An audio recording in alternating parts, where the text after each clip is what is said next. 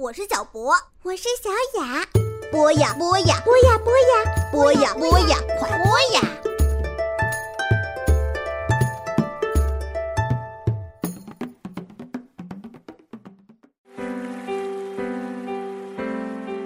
人生难舍体育，体育激励人生。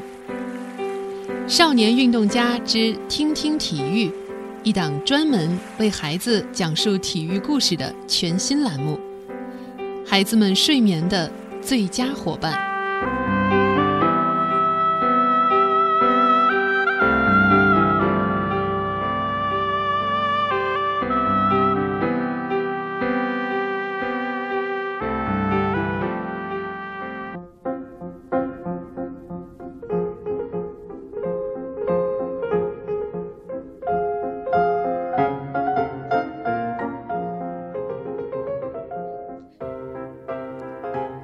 小朋友们，你们知道最近这几个星期最热闹的体育比赛是什么吗？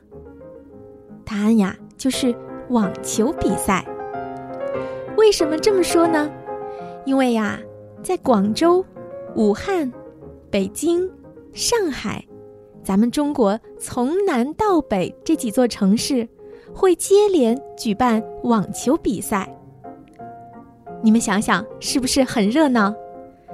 这些比赛都是世界范围的大赛，有很多世界有名的运动员都会来到咱们中国参加网球比赛呢。那小朋友们，你们知道吗？新中国的网球都是在解放军叔叔的指挥下开展起来的。咱们中国最有名的管网球的主席就是。新中国的开国上将吕正操将军，他原来呢是张学良将军的副官。因为张学良将军特别的爱打网球，于是吕正操将军也就学会了打网球。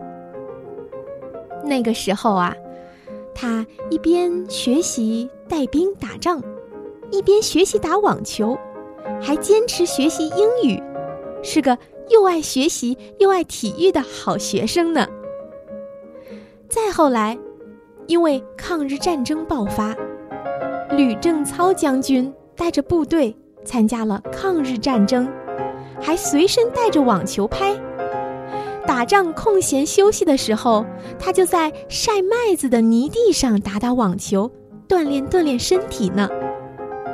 所以，小朋友们，无论做什么事情，身体都是很重要的，一定要有一个健康的身体。咱们有的小朋友平时光想着玩电脑、看书，这样是不对的，也要经常到操场上去积极参加体育锻炼，这样才能有健康的身体，才能有更好学习的精神。你们说对吗？清华大学的大哥哥们就有过这样的一个目标，那就是要健健康康的为祖国工作五十年。小朋友们，你们能做到吗？咱们再说回网球的话题哈。后来呀，在新中国的元帅当中，贺龙元帅成为了我们新中国体育的最大领导。于是呢，他就安排。吕正操将军负责管网球，一直到吕正操将军一百多岁的时候，他都还是我们中国网球协会的主席呢。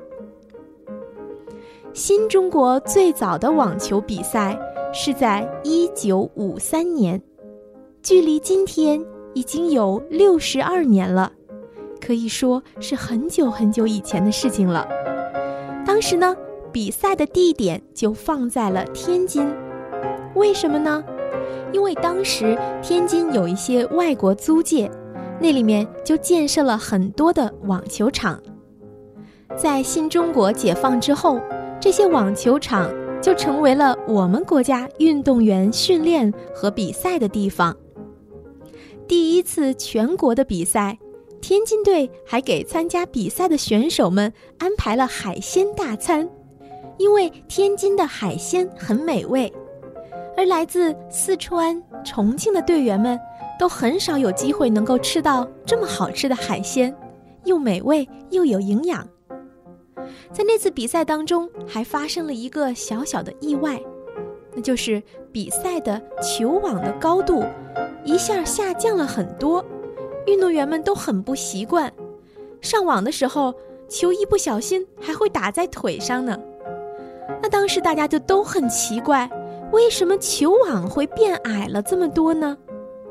原来呀，负责量球网高度的那个裁判不小心。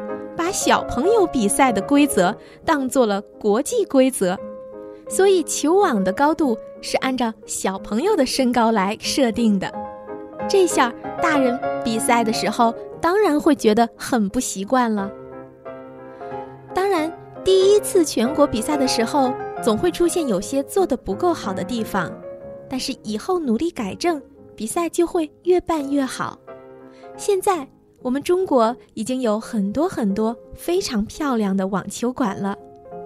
北京最早的场地是国际网球俱乐部，就在建国门外。后来啊，吕正操将军就建议在天坛附近修建两片网球场，就是现在的先农坛网球场。再后来呢，又在龙潭湖旁边的北京体育馆里。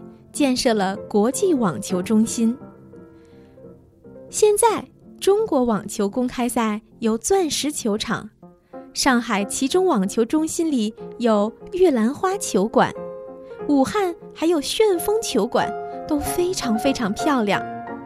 小朋友们，如果你爱上了打网球，就好好努力，争取到这些世界上都很有名的球馆里去参加比赛吧。